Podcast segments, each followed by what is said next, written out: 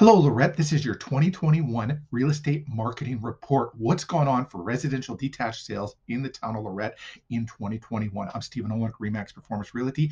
All the stats are from MLS and they're all for residential detached houses. So let's take a look at what's going on in Lorette. First off, let's talk about what's the average square footage of the 52 homes that sold in Lorette. Yes, there were 52. 11 of them were new builds. So the average square footage is 1,554 square feet. And uh, the smallest home that was listed was 936 square feet, and the largest was 2,959 square feet. Average listing price of those 52 homes on the market is 471,785 and giving you a price per square foot on average of $311.29. Now let's take a look what the actual sold prices were of the 52 homes that sold. 479,708 was the average sold price. The lowest selling price was 209,900 and the highest was 781 777.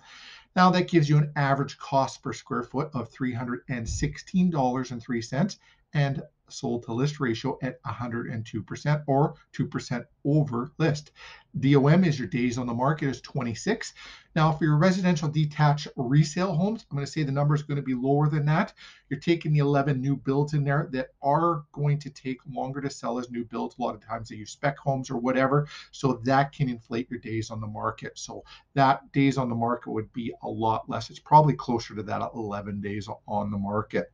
So do you have any real estate related questions? Is there anything you're wondering about your home?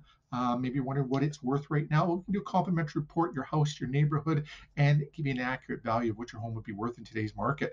Or maybe you're thinking of listing your home and want to reduce the stress levels because selling your home can be one of the most stressful things you can go through. We have the systems in place to reduce those stress levels. Just look at our Google reviews and you can see that. Um, maybe you're thinking of doing some renovations. Take a look at that because sometimes some renovations pay off, some don't.